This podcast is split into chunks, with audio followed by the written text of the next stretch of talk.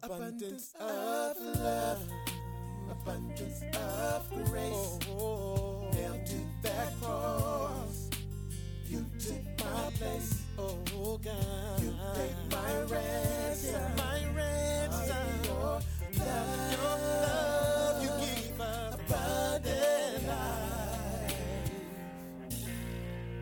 Abundant Life Christian Fellowship Church. Loving God, loving people. Now, here's Pastor Scott. verse 2. The Bible says, Think about the things of heaven, not the things of earth. I want to preach to you this morning from a sermon titled, What Have You Been Concentrating On Lately? Pray with me. God, thank you for giving us your word. God, thank you for giving us your spirit to teach us your word. And I pray that your spirit will be our teacher today from your book. Lord, I pray, God, that you would teach us what you'd have us to know, increase our faith. Lord, I pray, God, that you would guide us by your spirit. In Jesus' name, amen. What have you been concentrating on lately? Now, there's lots of cliches in America, and some of them are in the world, and some of them are true. Some of them are truer than others. Some of them help, and some of them just create bad information. Uh, one, one of the things that people say is, you are what you eat. Anybody ever heard that before? I don't see anybody that's a fried chicken in this room. I, I, I, don't, I don't see anybody that, that's a, a Whopper or a Big Mac in this room, but I want to just go ahead out there as, as a preacher who will bet you this one time, I bet you somebody in this room ate fried chicken, a Whopper, or a Big Mac at some point in their life. So some of these things are more figurative than literal. Uh, it's become popular in the last 40 years to tell people you are what you think you are. And there's some value to that, and there's some scriptural basis to that. But listen, you can think that you're seven foot five all you want to. Go, drive to Orlando for an open basketball camp and just manifest. Te- just tell yourself, manifest. Man, people walking around believing they're going to manifest stuff by thinking it, by saying it. I am seven foot five. I am an NBA center. I am capable of blocking shots and dunking the basketball. You can do all that you want to do. You can go to co- uh, conferences on it. You can read books on it. You can sleep to subliminal messaging tapes that tell you you're seven foot five. And when you wake up, I promise you this you will not be seven foot five. Just doesn't work that way. See, if it did work that way, there would be no need for God. There'd be no need for the Bible, and there'd be no need for Christianity. Everybody could just walk around and say, My bills are paid. There are churches that teach people to make that confession. When you wake up in the morning, just look in the mirror and say, My bills are paid. Let me tell you, you can say that all you want to, but until you send JEA some money, they will cut your lights off. Go ahead and try that power positive confession with the repo man when he's hooking your car up to his tow truck. No, sir, I declare and I decree this vehicle is paid for. He gonna declare and decree dust in the street as he drives away from you. So there's some there, there's some truth to some things, but some things are just raw foolishness. Some things are just we wish they were true. How awesome would it be if you could declare and decree no more pain for everybody that you care about? But we have people doing this. Well, I mean, you, you don't even have to look hard. You can YouTube declare and decree, and one of the most viral videos on declare and decree is this really sharp, young, about six year old kid uh, preaching. And it's his whole rant is I declare and I decree. And this kid declaring and decreeing no, no, no more death, no, no more hungry people going to bed, uh, no more sickness in the earth, uh, but yet there's still death, hungry people going to bed, and sickness in the earth. Now, if that's your thing, if declaring and decreeing is your thing, then please explain to me after church how well it's working for you. Because the same people that teach this foolishness on television, on the radio, spend a large portion of their time begging for people like us to send them money. Why don't they just manifest? Why don't they just believe it into existence? Why don't they just declare and decree it into existence instead of asking hardworking people to send them their money? So there is in many ways, truth to some things that we hear, listen, most bad information has some truth in it. My, I, have told y'all for years, the, the, one of the largest elements to a good lie is it has to be believable. That's why when the devil came to Eve, he didn't tempt her with just out and out foolishness, he mixed in some truth with it. Because it's that small element of truth that people cling to. Oh, it must be true because. Uh, well, you, you, it may be and it may not be, but there's truth in some things. Some things can be taken too far to squeeze the truth out of them. Listen, it is important how you think. Can anybody agree with that? The Bible says we have to take our thoughts captive to the obedience of Christ. It's important how you think, but you're not going to think yourself into being seven foot five. Can we agree with that? You're not going to think a million dollars in your bank account. Don't care what Oprah and Jim Carrey says. Jim Carrey said he manifested $10 million into his bank account by believing it, wrote himself a $10 million check, put it in his wallet, kept it till the day that he got paid for that movie Liar Liar, which I think is a funny uh, connection altogether. Uh, is where his manifested $10 million came from, was lying. But it doesn't matter what they say, that's not how it works. You can't just think about it and make it happen. All right, now, having given that disclaimer, it is important how you think. Say amen.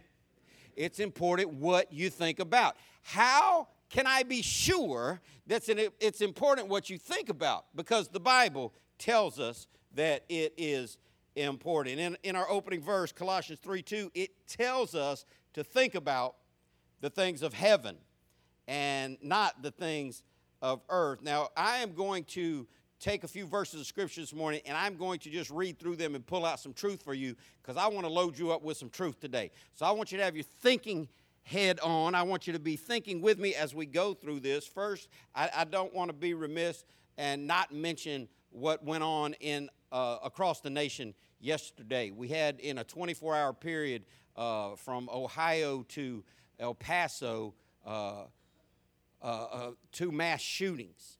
And uh, of course, they, they garnered lots of news, and I hope that you're praying. I've been praying for these cities, for the victims of these horrible attacks, for the families.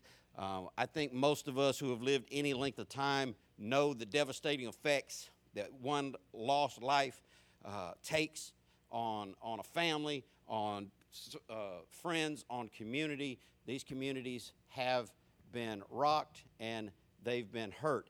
I don't make light of that. I hope that you will pray about that. I shared with the deacons and elders in our prayer time, before our prayer time this morning, that the thing that boggles my mind about that, uh, with le- less than uh, 40 people being killed this weekend in these two mass shootings, they got around the clock coverage. You still turn on any news channel in the world or in America and get round the clock coverage. You can turn on uh, uh, liberal news, you can turn on conservative news, you can turn on any kind of news you want to, and these are getting round the clock coverage. What doesn't get talked about, and I've told you this before, it's not new information, but it remains true. Uh, nobody's talking about the thousands of people that get killed every year in Chicago. It was horrible that those 30 people, 30 plus people got killed yesterday, but that's not even an active weekend in Baltimore or Chicago. Uh, when, when on July 4th weekend every year for the last decade, over 50 people have been killed in Chicago just on July 4th. But uh, d- does that make round the clock coverage?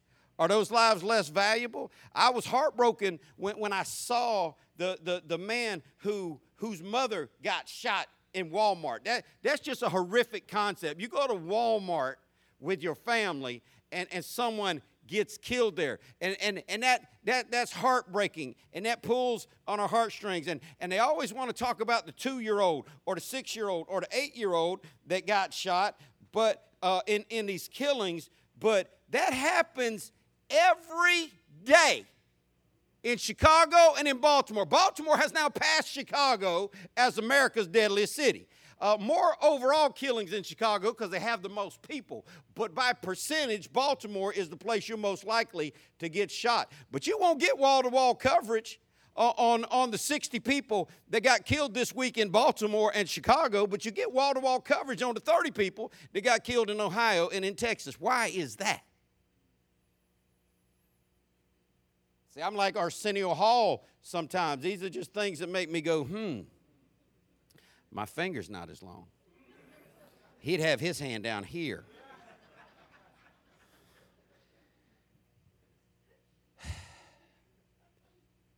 I'm burdened by this. I really am. I, I, I, I don't, I, I can't communicate my burden to other people, uh, but I just don't understand why America doesn't care about Chicago. I really don't. I, I, I can't understand. I, I, know the reasons. I, I, you, don't, you don't have to email me the five reasons why. I, have heard the talking points. I've, I've heard the rationale. None of it makes sense because whether a two year old gets shot in a Walmart or a 30 year old gets shot uh, in downtown Baltimore, a life has been lost. But we make so much out of the one and so little out of the other. So if you're going to go on crusade, I said all that to say this, and then I'll get back to the, to, to the, to the text. If you're going to go on a crusade against killing, start with Chicago and Baltimore, because these are the deadliest cities every day. Someone will get shot and killed during this service in either Baltimore or Chicago today. You're talking about cities that every hour to 2 hours someone is getting shot and or killed in those cities. So this is not a guesstimate on my part. This is factual on my part. If you're going to go on a crusade, uh, uh, and, and if the church is, all these people want to talk about, let, let's all get together and pray for El Paso, Texas. And that's fantastic, and we should. And the victims of El Paso deserve our prayers. And listen, don't believe these lying politicians and these hateful anti God commentators on news channels uh, because it's becoming all too familiar refrain to hear them say, I'm sick of people praying for victims, let's do something about it. Well, that just tells me that you don't love God and you don't understand prayer, okay? Because people need prayer more than they need uh, rally. People need prayer more than they need protest. People need prayer more, more than they need politicians and commentators on news channels. These lost people that don't love God enough to pray for anybody, they just don't understand the value when, when they talk about, I'm tired of these people sending their prayers to our city. Come, come and do something about it. Uh, if, if we really wanted to attack the, the murder rate and, and, and stop lives being lost, it would just make sense. Listen, it, talk to a triage nurse. They ought to have a triage nurse go to Washington, D.C., and let people know how you fix a real problem. You don't focus on the stub toe when somebody is bleeding out of their jugular vein. You, you don't focus on the hangnail when somebody has a knife sticking out of their belly. Okay? You go to the big issue first, and the big issue in our country continues to be uh, the, these cities that I'm talking about. And I hope that you will pray for the victims in Ohio, for the victims in Texas. Uh, but I, I hope that if that becomes your burden, if you really feel burdened by that, uh, please don't ever forget the, these cities um, that people have given up on. And, and these are major cities in our country. These are cities where millions of people live. Uh, that, that nobody, and here's, here's the thing, and I try to teach my kids this constantly, and you do well to understand. My kids did nothing to be born in Jacksonville, Florida. Wasn't their choice. They, they, they, didn't, they didn't ask me to bring them into life in Jacksonville, Florida. And the kids that are living on the west side and the south side of Chicago did not ask to be born there. So, so before you go li- living in your own level of privilege and you forget about people who were born into places that, that are killing zones, realize it's only, it's only by God's grace that you're here where you are and you're not there where they are. We've become so numb to the news. We've become so numb to what's going on. We've become so numb, uh, or we've become so outraged by the narrative driven by our favorite news channel. Everybody's got their who, who's to blame theory. Uh, I had I saw one preacher ask yesterday on social media uh, in exasperation, "When will all this stop?" And he had all his reasons why, and they were all whack, and they were all uh, narrative driven by his favorite news channel. And I wrote a long response to him, but then deleted it because I didn't want the backlash and I didn't want the ongoing conversation uh, to, to just go into insanity as happened so many times. Listen, you're not going to convince people in a post that their concepts are wrong. But I had the right answer for him. He, his question, when is this going to stop and why does this keep happening in our country? Let me tell you when, when any of this is going to stop. It, it's it's going to stop when there are no more evil people in the world. That's the reality. We, we had something happen to us this week here uh, on, on, this church. Not on that level of magnitude, not on that level of evil, uh, but the same reasoning behind it sin and craziness uh, combines to get people to do bad things. For the first time in five years, we were burglarized here at the church this week. Um, I, I, had people tell me, "Oh, you know, y'all gonna get broke into. You move in over there in Sweetwater." I said, "Well, I'm not technically sure that this is Sweetwater. Maybe, maybe not. For those of y'all who aren't from around here, you don't even get that context. Um, but I grew up around here. First time I ever got shot at was in Sweetwater, um, on the, on the corner of Firestone uh, and Mark." Now, now you got to love one of the most violent neighborhoods in Jacksonville having Matthew, Mark, Luke, and John run consecutively in their street level. First place I ever got shot. Uh, so people told me you move into that neighborhood, and you know, and I told them, it. Listen, it's going to be what it's going to be. You can get robbed in Connecticut just as easy as you can get robbed on Georgetown Drive. Uh, but pray for the people Listen to how, how whack must you really be to break into a church. Now, there's lots of hateful people out there, and they say lots of horrible things about God as if God cannot repay them. Uh, but I'm going to tell you, man, you cross on the line, you start stealing stuff from churches. Um, so these people need prayer. Uh, thank God they broke into our storage pod on the other side of the children's chapel cut the lock off, broke into that, um, but weren't able to get the door open so they didn't get anything out of it.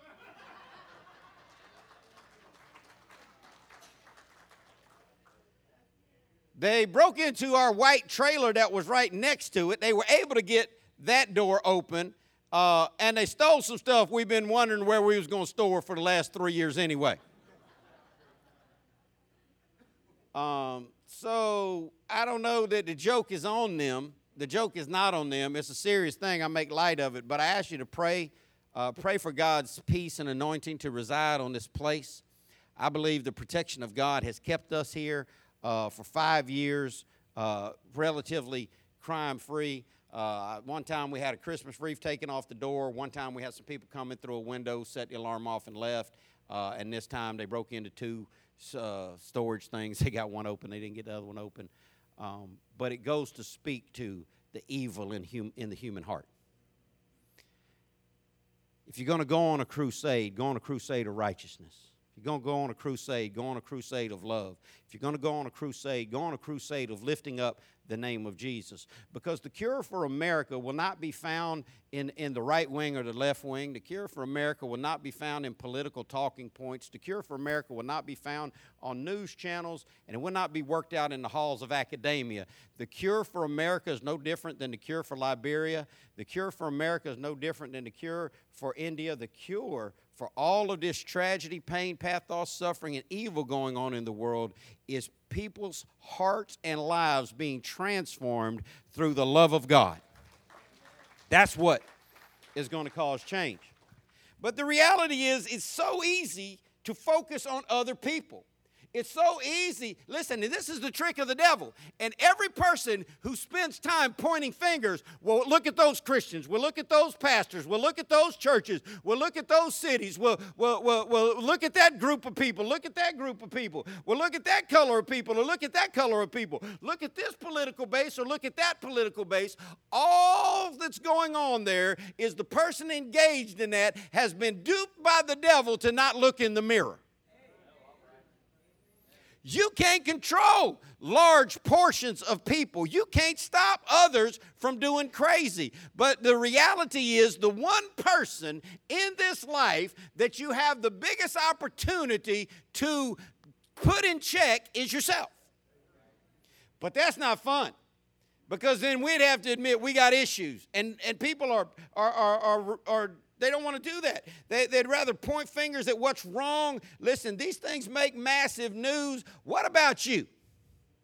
What if we put the worst episodes of your life on this screen right now? What if we just decided right now, okay, here we go. We got the 15 worst things you ever did, Terry Carnes, on screen right now. Wave at everybody, Terry. They know what I'm talking about. Could have been anybody. Cheryl's like, I wonder if I don't know about all. I know about 13 of them. I didn't know 15, Pastor. What are we talking about here? What have I got myself into with this man?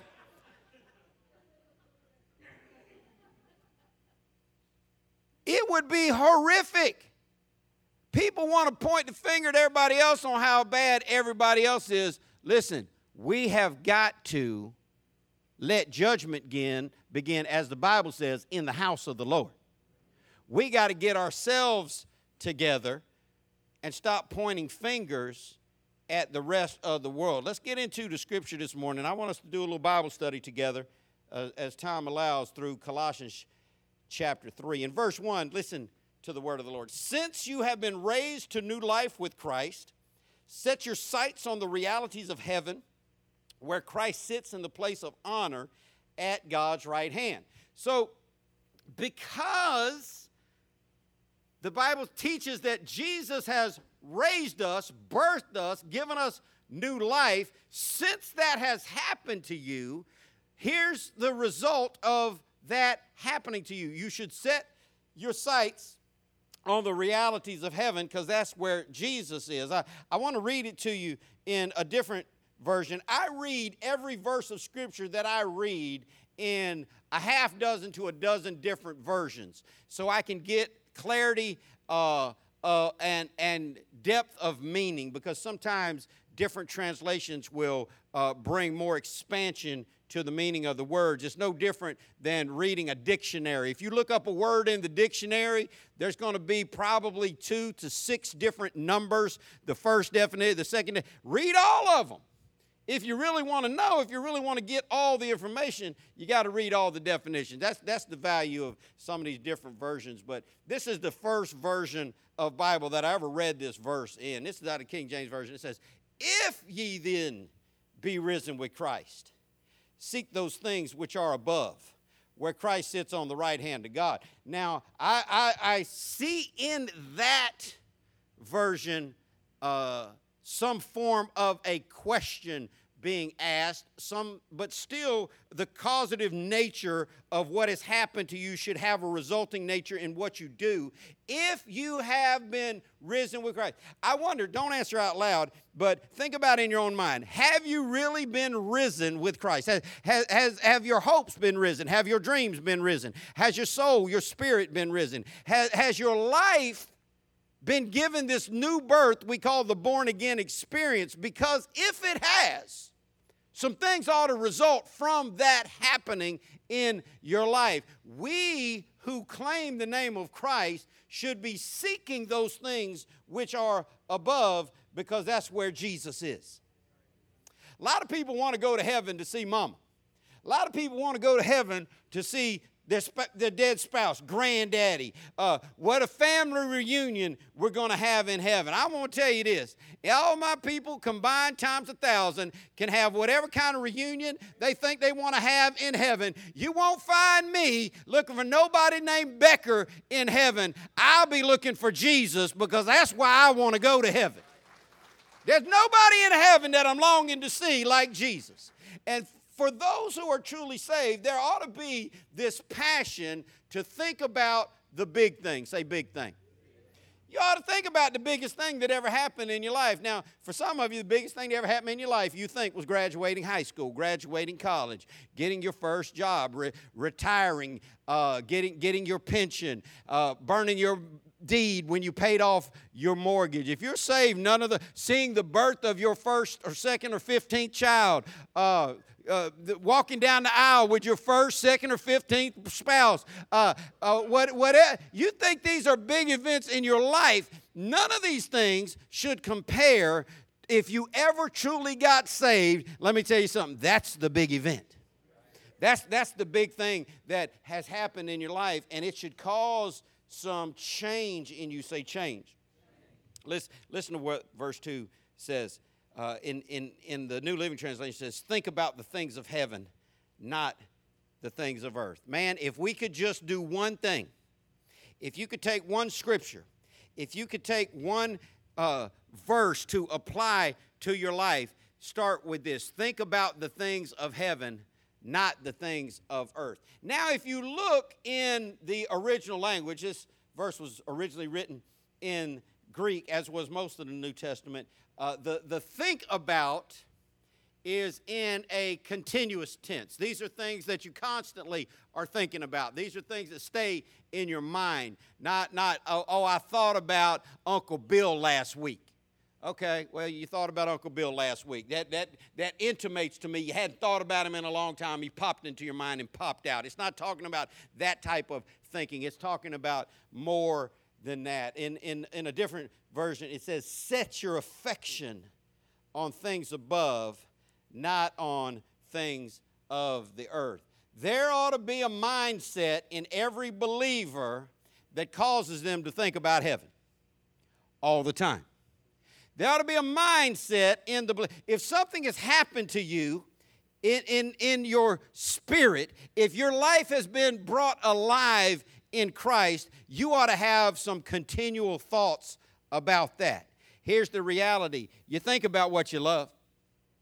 That, that, that's why the apostle said, if you've really been risen with Christ, you ought to set your affection on things that are above. Now, I see it a lot. I'm getting phone calls about it. I got friends hitting me up about it. Listen, no, I'm not playing fantasy football with you this year. Please, don't email me about that. I don't play fantasy football. Um, I, I, I got more on my plate than studying every statistical category for every running back, receiver, tight end, defense, kicker, and quarterback in the NFL. But there are a lot of people, they're pumped up. Whoa, NFL's back. They got preseason games on TV now. Everybody, people getting fired up, thinking about their team. Listen, the one thing that stands out funny to me doesn't matter if it's baseball, football, doesn't matter if it's basketball, if, if it's, if it's uh, pee wee, midget league, doesn't matter where it is. Before every season starts, hope springs eternal for every team, losers and winners. Hey, listen, I grew up here. I grew up on the west side of Jacksonville, which dictates that you've got to be a Florida Gator fan. You didn't grow up on the west side of Jacksonville be a Seminole fan. It just didn't happen like that, Central Florida people. It, uh, and why didn't you why why didn't you grow up pulling for some Orlando team? I mean, you had to reach all the way into Tallahassee for for, for that. But growing up here, listening, living through winless seasons okay? living through time when Florida was just a whipping post for Georgia. Growing up in that day and age, I, I was very familiar with the Florida Gator motto, which was wait till next year. You, that, that's the battle cry for every loser in the world. We'll get, hey, Chicago Cubs say that every season. Home springs eternal in Chicago. This is our year.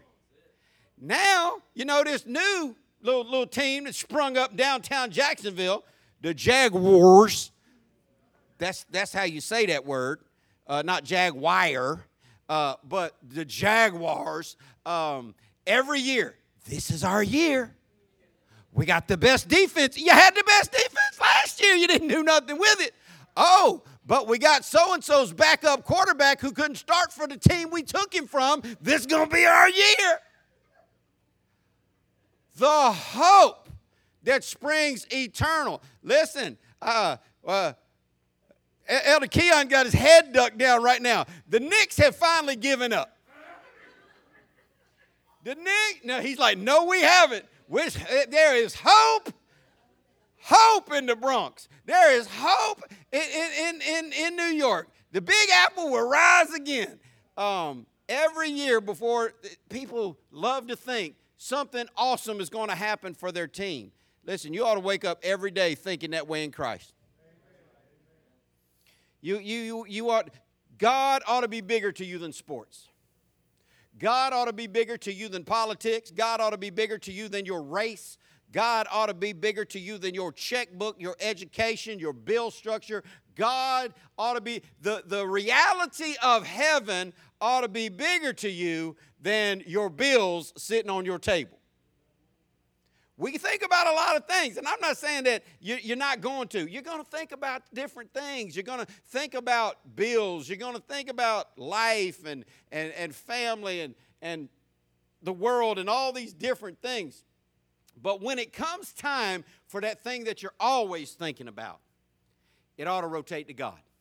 When it comes time to what you really set your affection on, it ought to be heaven. There ought to be an overwhelming theme in your mind that says, Yeah, but one day I'm going to heaven. If you know one day you're going to heaven, everything else fades to obscurity. If you know that one day, uh, what, what the hymn writer say? The things of earth grow strangely dim in the light of his glory and grace. When, when you consider eternity, uh, every event that you can imagine will be minimal. I've heard people say, oh, well, so and so is just so heavenly minded, they're of no earthly good. Listen, you, you can sum that person up with one word hater. There's never been anyone that lived that was too heavenly minded. That's just the voice of a hater who doesn't think about heaven enough. That, that's, that's that same type of hater that, that talks about those holier than thou people. And just remember what I tell them. If somebody tells me, oh, well, sister so and so, she's just holier than thou, I just tell them point blank to their face, you're just mad that she's holier than you. Get a drink on that. Because the truth's the truth, anyhow. It's too easy to think about things that have no eternal consequence. It's too easy to get caught up concentrating on the, the temporary when all of God's word continues to push us back to concentrate on what's eternal. I haven't lived through it yet, and I don't look forward to living through it.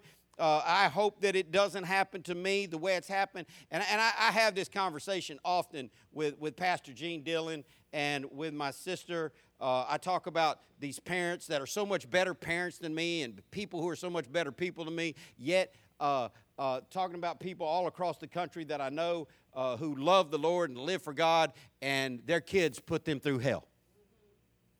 They raised these kids to be uh, good, godly, decent, Jesus loving kids, and, and they went off the frame. Anybody know what I'm talking about?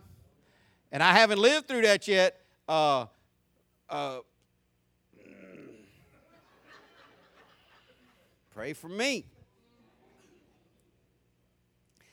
I got some temporary remedies for most of that, but once they get out of my house, them remedies kind of go with it.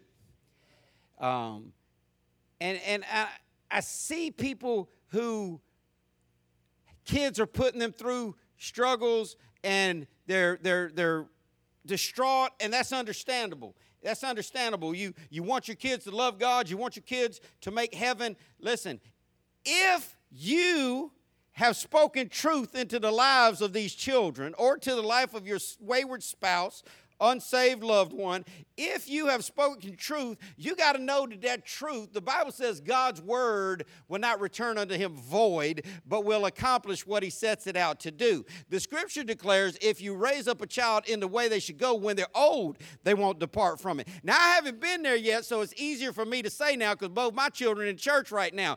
But I, I want to give you hope, uh, way, people, Christian with wayward family members, with family members that aren't uh, living their lives for God. It really, listen, it matters for today, but in the long run, as long as they get saved before they take their last breath, this is what I'm believing my children. As long as they get it right before the end is over, I'm going to be okay. Amen? Because the big thing is the big thing. Now, if I had some, some sodium pentothal and I could just slam y'all up with some sodium pentothal, some truth serum, and make everybody tell the truth, and I walked around and I just asked, started with Deacon Westwork all the way uh, around the back to Stacy, and said, which, what is the big thing in your concentration right now? What's that thing that's taking up the majority of, of your, your prefrontal lobe? What, what are you thinking about more than anything else right now? I wonder where your big thing would come in. Sadly, for too many people, it's sports, it's money, it's career, it's education. Not that some of these things aren't important, but they're not the big thing. The big thing is eternity. The one thing you don't want to be wrong about in life is eternity. So we've got to concentrate, say concentrate. We got to concentrate on things above. Listen to what verse 3 says For you died to this life, and your real life is hidden with Christ in God. Now, when you read, you should pay attention to what? Pay attention to the punctuation. It will help your understanding. For you died to this life, comma. That's cause for pause. Think about this. Now, the book of Colossians is written to believers. This is a word to Christians. When it said, For you died to this life, it's talking to people who not just think that they're saved, but are truly born again. For you died to this life. That's the condition of every real Christian. Every real Christian died to this life. That's why we get baptized by immersion because it's a visual illustration on the outside of a spiritual truth that's happened on the inside. We go down into the water. The Bible says that we're buried with him in baptism unto death and raised to walk in newness of life. When you get saved, you died to the old life. That's why you shouldn't let your past haunt you. That's why you shouldn't let your brother, your sister, your mother, your cousin, your spouse, your ex, your friends tell you. I, have had people tell me, oh, so and so, they still playing that Jesus roll up in your church? Yeah, well, I know them.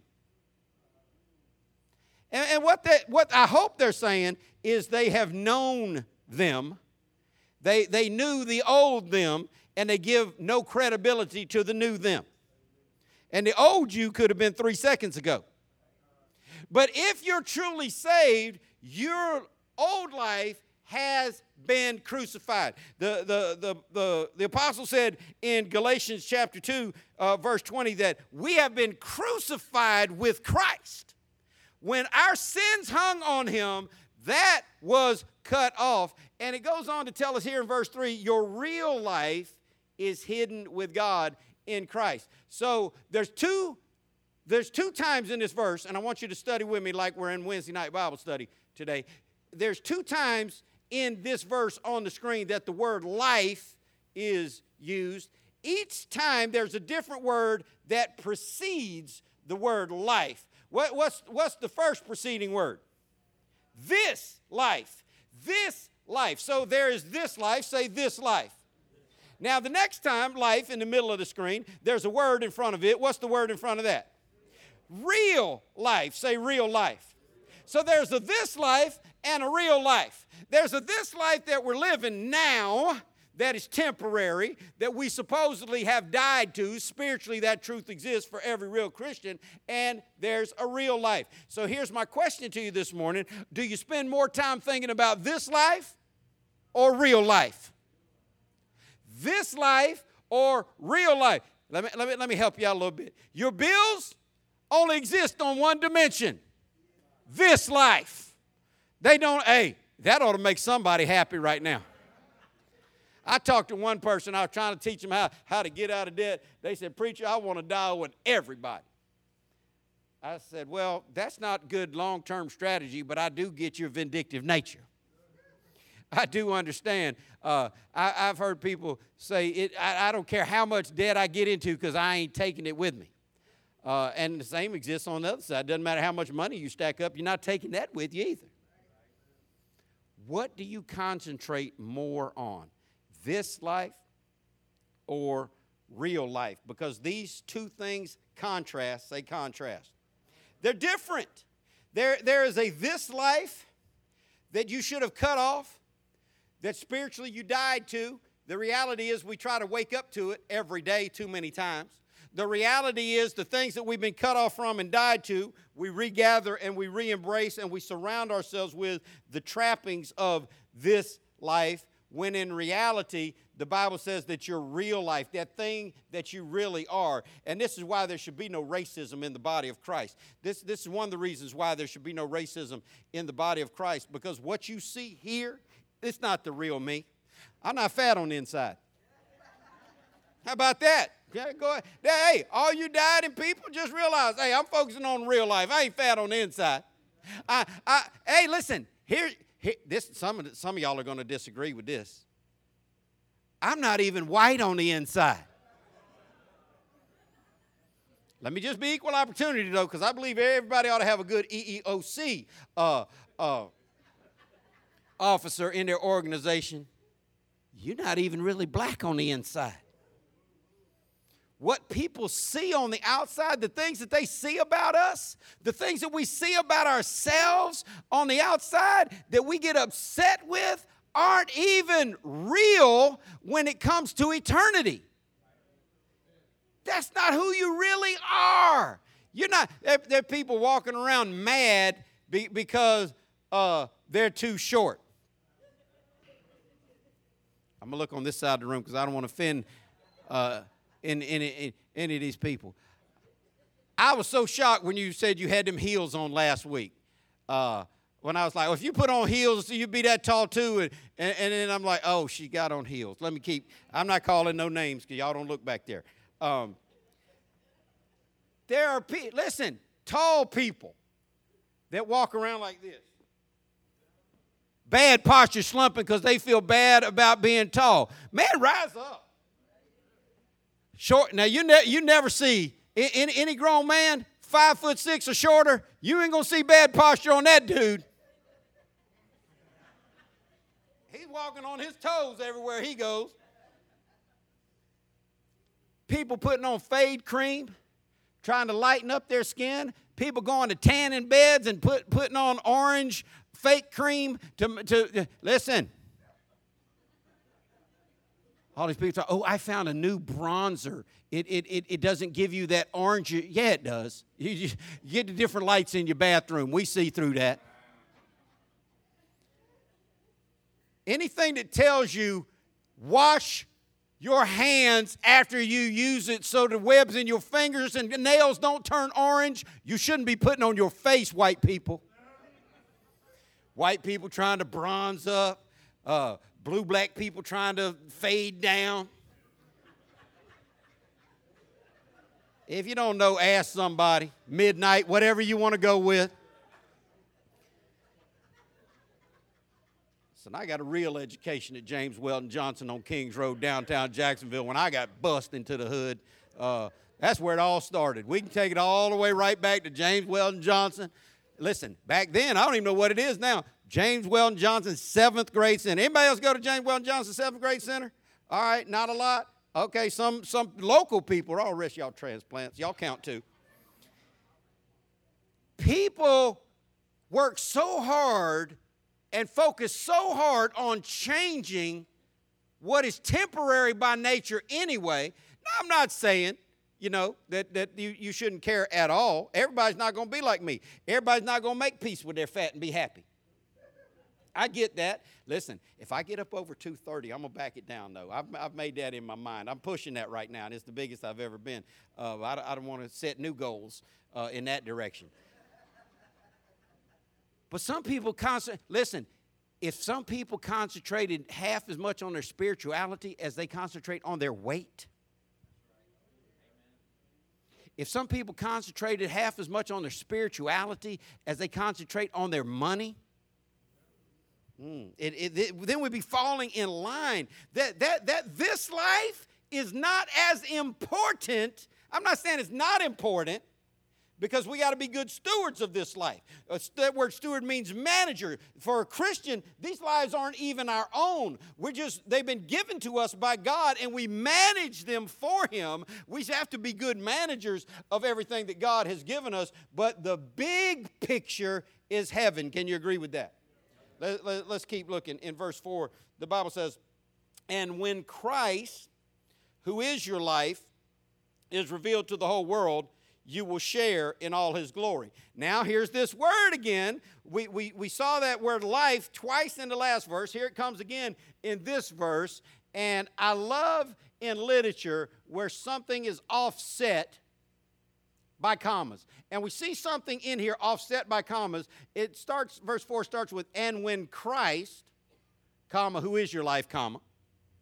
This is telling us something very key. This is telling us something very specific. This is telling us something that God doesn't want us to miss. According to Colossians chapter 4, for the believer, who is your life? Christ is your life. That's the big picture. If you haven't caught on through the first three verses, the big picture for the believer, whether you're one of these who are focusing on this life or you're focusing on real life, the reality remains for every Christian, Christ is our life. If you don't get that, you haven't really gotten salvation yet if you and this is why so many people come to church for so many years and never really find joy because they never found Christ. They found religion, they found turn over a new leaf, they found try to do a little better. They tried uh, adding some Bible reading and trying to say some praying in their life. They tried to learn some words to some Christian songs, but Christ never became their life. Until he's in you and bigger than you, you're not saved. So, this is the life of a real Christian, not just a church going person. When Christ, who is your life, is revealed to the whole world, you will share in all his glory. Uh, it, a, a, different translation says, You appear with him in all his glory uh, when he appears. That's, that's the bigger reality. We're not looking, real Christians aren't looking for glory, they're looking to be beside Christ in his glory. That's a different message for a different time. Let me get to verse 5. It says, So put to death the sinful earthly things lurking within you, period. Pay attention to the punctuation. That's the end of a sentence. It deserves to be set off aside, thought about, dissected, phrase by phrase, and applied to your life. The Word of God says, So put to death the sinful earthly things lurking within you. Now, I've already told you, and to see if you were listening, the book of Colossians was written to what type of people? Christians. This book was written specifically to people who are born again, not just church going people, not just good people, to true born again Christians. And the Word of God is telling them to put to death sinful earthly things lurking within you. So here's the truth for you, Mr. and Mrs. Christian. You got sinful earthly things on the inside of you.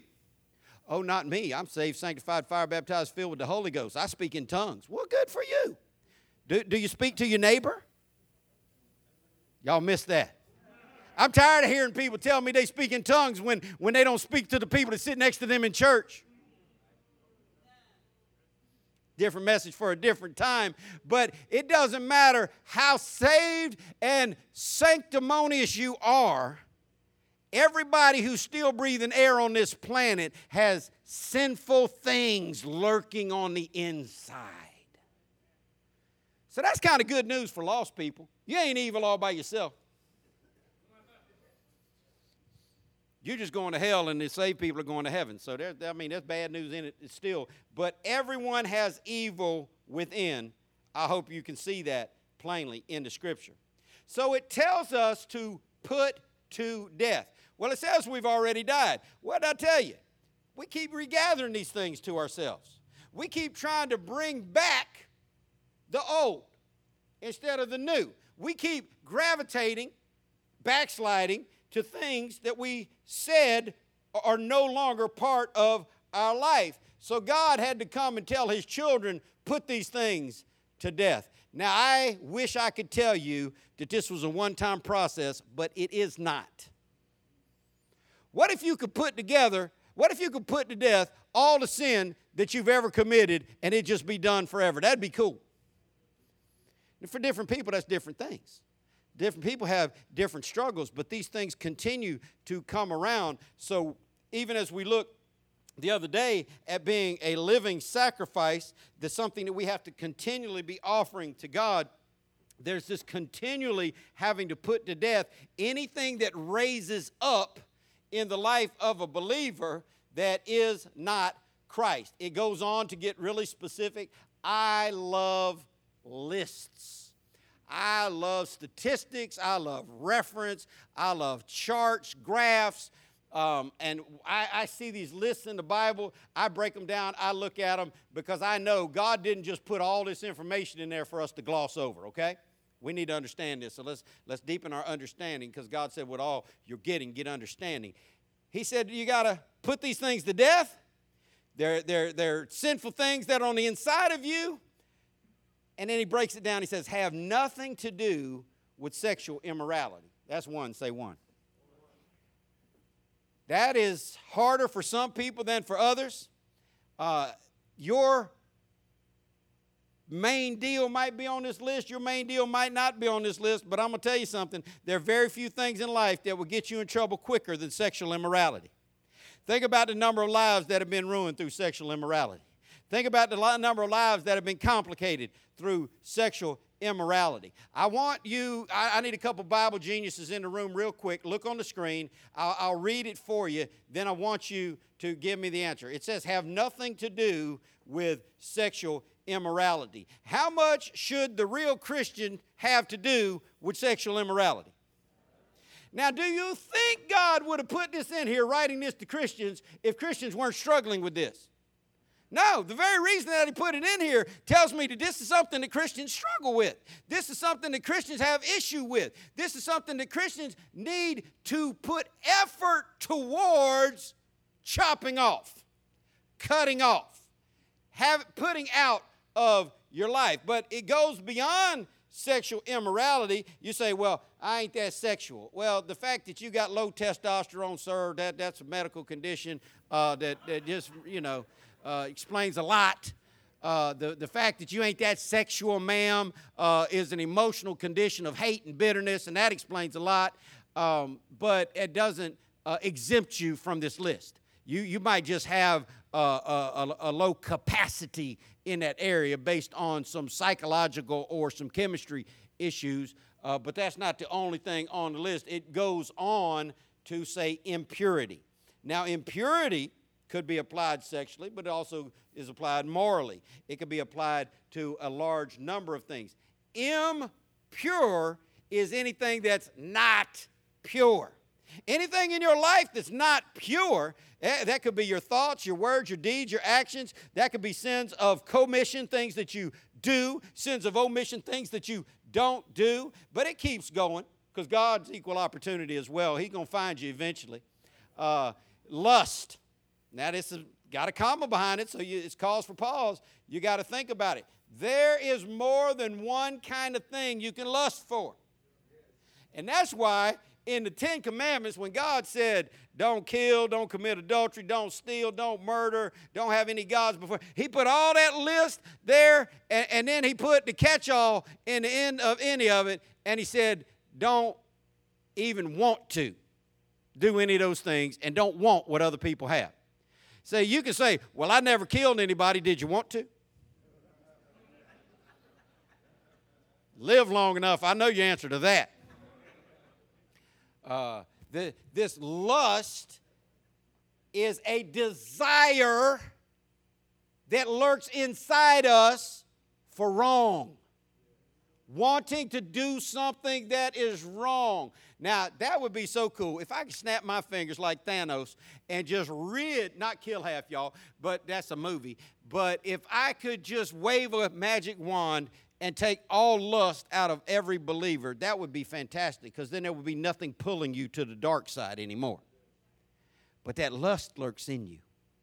That lust to do wrong lurks in everyone, saved and unsaved for the Christian, God has given us the power to overcome that and to put that to death. The non Christian has no, no, no ability to win that fight. They're always going to lose that fight. You can win the fight against these things if you're saved. Not just lust, and here's the catch all for you evil desires. There's the whole picture right there.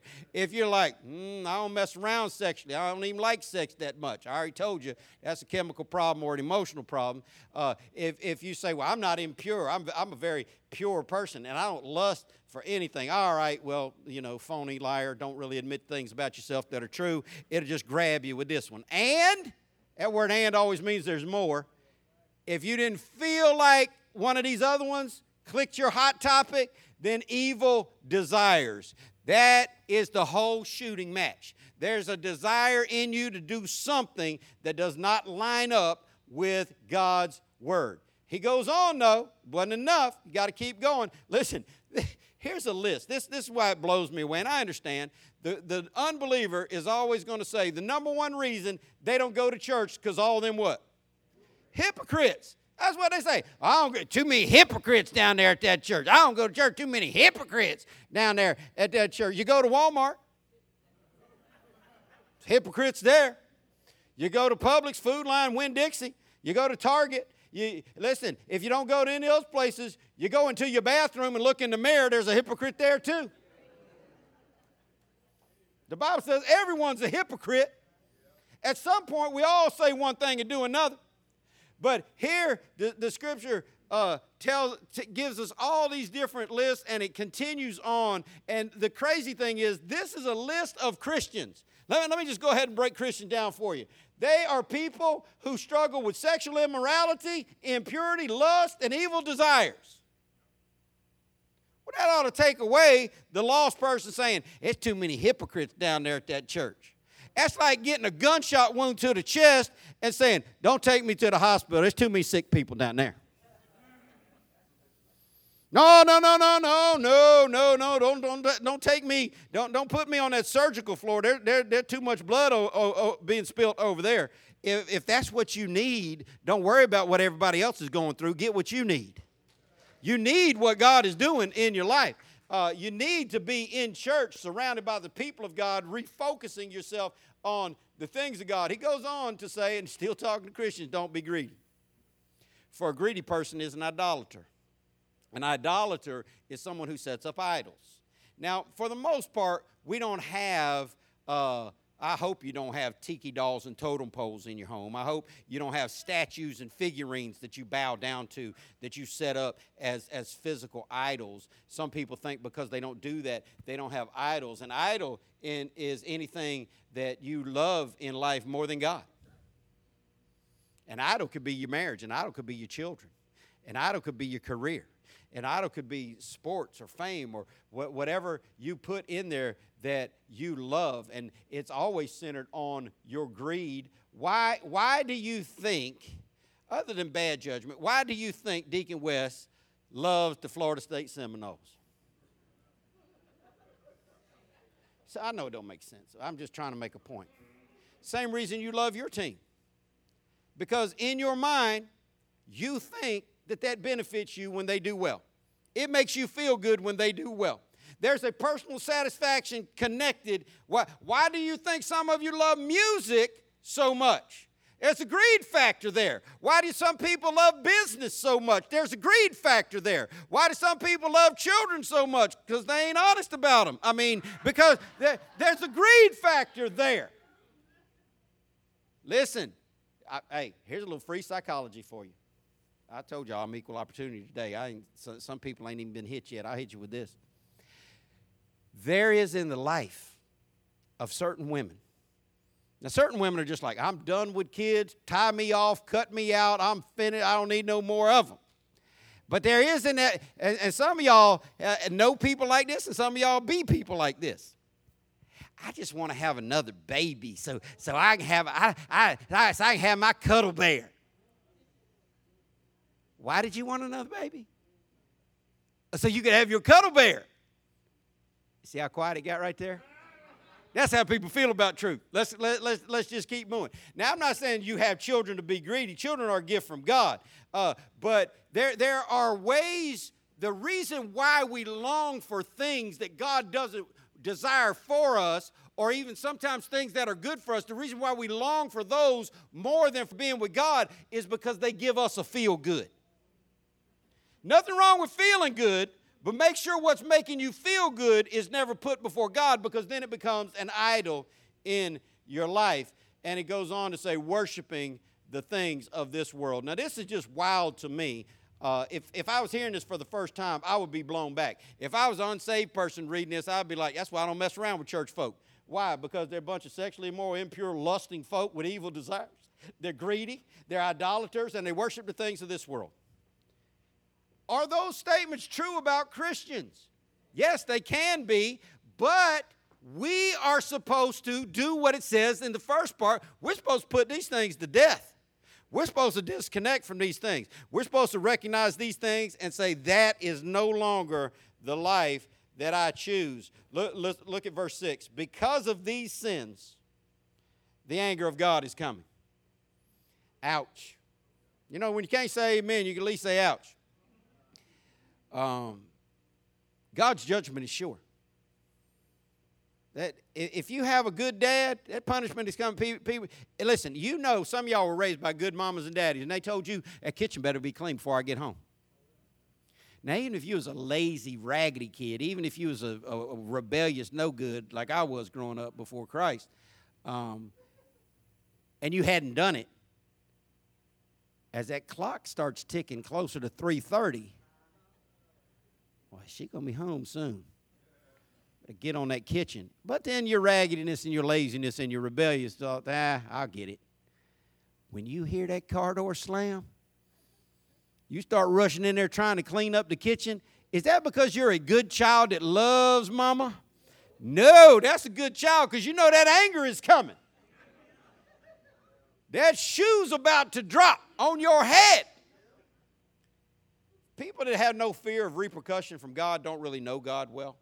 God has proven his willingness to chastise his children over and over and over again consistently. And you need to understand uh, God is serious about us doing what he has told us to do. And he's talking to Christians. Don't, don't think of this as wrath and hell, think of this as discipline from a loving father. Because verse 7 says, You used to do these things when your life was still part of this world. See, it was talking to Christians before the, the anger of God coming, and it's still talking to Christians. You used to do these things when your life was still part of this world. There's some things inferred in this verse that you need to understand.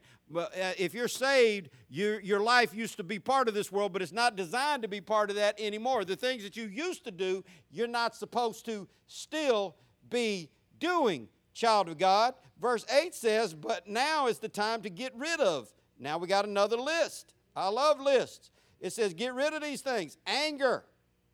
Mm. That, that might not hit you. Listen, everybody don't have the same issues, but everybody has issues. Some people don't struggle with anger. Some people are oblivious to anger. Some people just happy all the time. Some people are mourning people.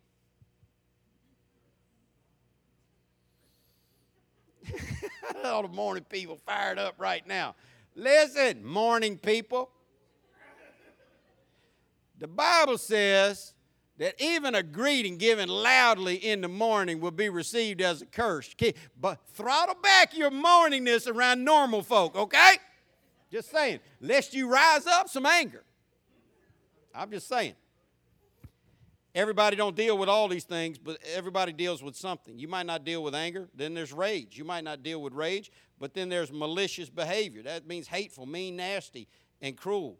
That's racism uh, uh, intimated there by cruel to others. Um, so there's, it goes on, slander. Some of y'all can't keep your mouth off folk. Some of y'all just love to tell it. Some, some, some of y'all like, like the comedian that, that says, you know, I don't repeat myself, so hear me good the first time. And then you still say it over and over again. Um, and dirty language. I've heard people say nowhere in the Bible does it say I can't cuss. Sure, it does. says it right there. Also says in Ephesians 4:29. If you need more references, get with me after church. Uh, there, there is no room in the mouth of the believer for foul language, dirty language. If, you can't express yourself without profanity, buy a dictionary or get a free one online or read more Bible. The Bible will give you ways to express yourself without profanity. Uh, these are things that we are supposed to put to death in the life of the believer. Listen, we got work to do. Are you seeing it? We got work to do to deal with these things. Now, you can sit back and say, oh, well, I'm not that kind of a person. Uh, that just means you're not willing to be honest and deal with your issue. And until you get honest and deal with your issue, you're not going to be able to put that issue to death and you're not going to be able to be the man, the woman, the young person God has called you to be. Verse 9 says, Don't lie to each other.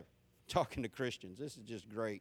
Uh, don't lie to each other, saved folk, for you have stripped off your old sinful nature and all its wicked deeds. This is the reality of the saved condition. The saved person has been stripped of their sinful nature, and all of the wickedness in them has been killed off, but it can be regathered. It can be thought about, it can be concentrated on, it can be gravitated toward, but it doesn't have to be. Verse 10 can be your solution. Verse 10 says, Put on your new nature, comma. If you're saved, you have a new nature. You used to be just those things. Listen, here's the sad news you're still some of those things, even though you're not supposed to be. You used to be just those things, but when you get saved, you get new stuff. Anybody ever got new stuff? Anybody ever got a new attitude? Anybody ever got a new desire? Anybody ever got a new direction? Anybody ever got a new agenda? Anybody ever got a new mindset? This is real Christianity. Real Christians get a new nature, but you have to put it on. Nobody in this room right now is wearing a hoodie. I, I got three hoodies. I got two hoodies in my trunk. Uh, now that sounds criminal, but it's not. Um, I don't have to go to the trunk. That's in case, you know, it, it, gets cold somewhere where I am. But no one in this room has on a hoodie, but lots of us own hoodies. No one in this room has on their winter coat, but some of you own winter coats. You're called transplants. Uh, and people to visit up north. So, some of you, listen, you can't even buy a good winter coat. I went to Pennsylvania one time. I saw what real winter coats look like. I thought, holy cow. Removable liners, multiple layers of different liners on here that can be buttoned in and zipped out. You can find that in Florida. Go, go find me that in Walmart in Jacksonville. They don't make it like that. Uh, but some of you have winter coats. Nobody's wearing one today. Why? Because you didn't put it on. So the question, and I'm done with this get this. You have to put on this newness the same way you put on a winter coat. The same way you put your shirt on, your socks on, your shoes on, it takes effort, it takes intention, it takes knowledge. You, you got to figure out when you're standing there. Ladies, I know sometimes you get tricked here, but you got to figure out what you're going to put on before you put it on. You have to make a determined effort, Christian, to say, you know what? I, I got some of these things that are still in me that, that, that, that this word says I got to die to. I got to cut them off. So the remedy is to put on your new nature and be renewed. Listen, as you learn to know your Creator and become like Him. These are the two things that you need to concentrate on so these other things won't rise up in you and destroy your testimony in your life. You need to concentrate on knowing your Creator and becoming more like Him. How much time do you spend learning to know your Creator? How much time do you give in a given day to knowing your Creator and becoming like Him? Because this is the remedy for all these issues that rise up in us. This is the remedy, not strong will, not willpower, not saying I won't do those things ever again, not saying I'm throwing those away for the last time, not saying I'm quitting this for the last time, but spending time learning to know God. This takes time. This takes discipline. This takes effort. This takes intention. Not just learning to know Him, but to become like Him. Every father, I don't know about moms, to never been one, ain't gonna be one. Don't have, don't have the right equipment for that to happen, even if I had the right years for it to happen. But every daddy wants his child to look like him. Every father, go ahead and tell, tell a dad, Wow, your son looks just like you. Yes, he does. All them liars say he look like his mama, but I know. Look like me. Your heavenly father expects you to look like him. Whether you look more like your mom or dad in the natural is not the point. The point is, you are created to look like the one who gave you life. There ought to be some resemblance to God in you. That can't happen when all these evil things are just running ragged in our lives. We don't look like our Father when, when we're filled with all these issues we saw in these lists. We don't, we don't resemble Him. We don't reflect Him. We don't give a true representation to the world of what our great God looks like when we allow all this old way to still be alive in us. That's why we have to die off to that. That's why we have to put on our new nature. That's why we have to put on the mind of Christ. That's why we have to put on the armor of God. That's why we have to put on our, our, our new thoughts, our new language, our new concepts. So we can learn more about how to know God and more, more about how to become like Him. Last verse I'm going to read, verse 11 says, In this new life, he's still talking about these life. Life. Your old life, your new life. Your, your, your, your, your, temporary life, your eternal life. Which one are you focused more on? If we'd be honest, we'd all have to admit that many times, if not all the time, we focus more on the current situation than the eternal situation. But it says, in this new life, it doesn't matter if you're a Jew or a Gentile, circumcised or uncircumcised, barbaric, uncivilized, slave or free, Christ is all that matters. And He lives in all of us.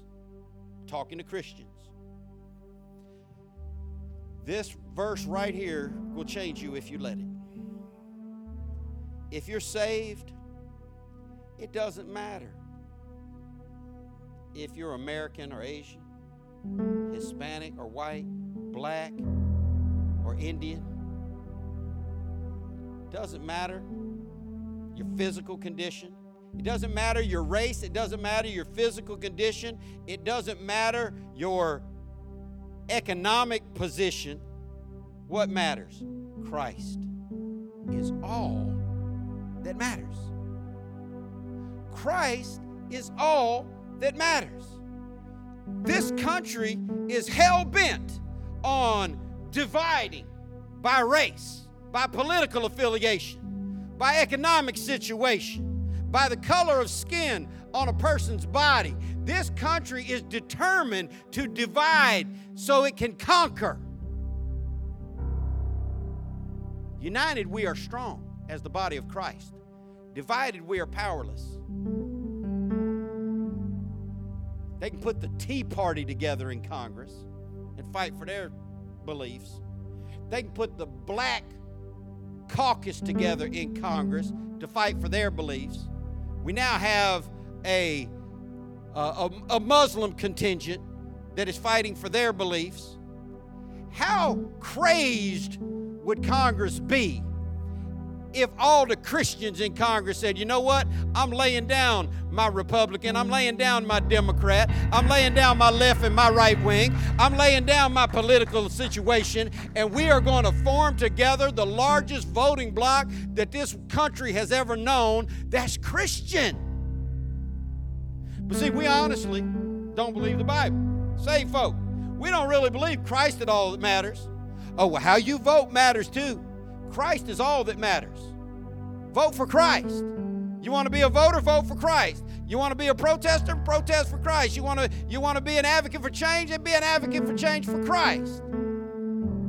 Because that matters more than all this other stuff combined. I want to tell you something. If these other things matter more to you than Jesus does, you need to fix that. If you're more white than you are Christian, you better fix that. If you're more black than you are Christian, you better fix that. If you're more Hispanic than you are Christian, you better fix that.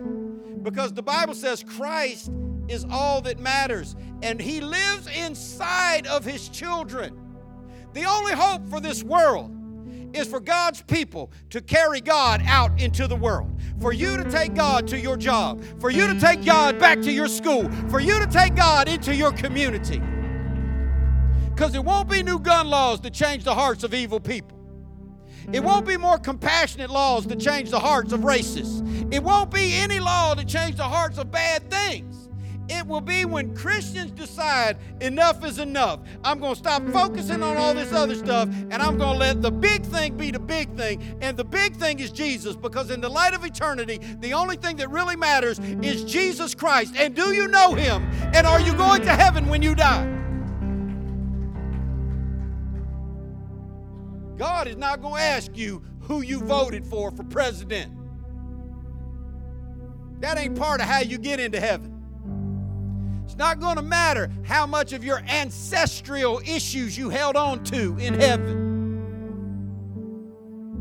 What's going to matter is are you related to the God of heaven? Do you know for sure that you're saved?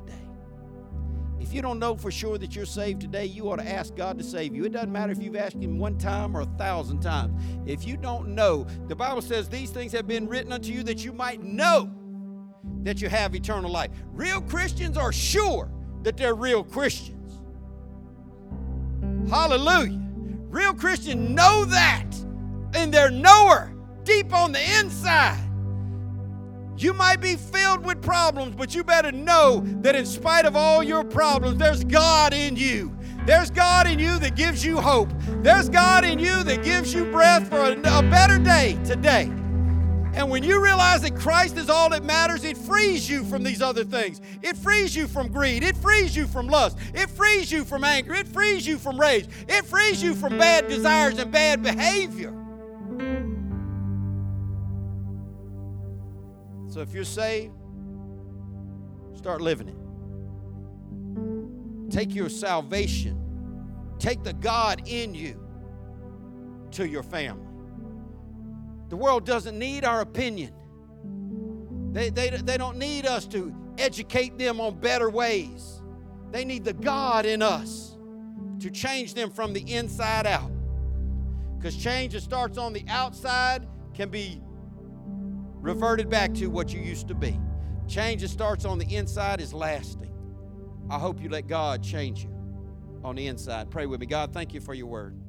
God, you said that Christ is all that matters. Please let that be the reality in my life and in the life of your children. Help us to focus more on you. Help us to set our affection on things that are above. Help us to be more heavenly minded than bogged down by the issues of this life. God, I pray that you would give us eternal vision.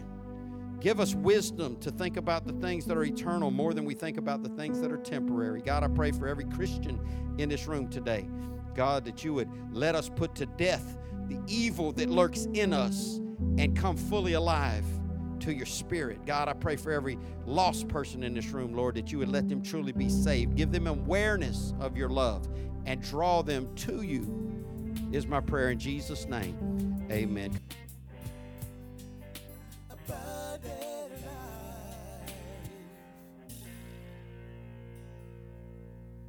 Thank you for listening to the ALCF Sound Doctrine Podcast and visit us on the web at alcfnow.org.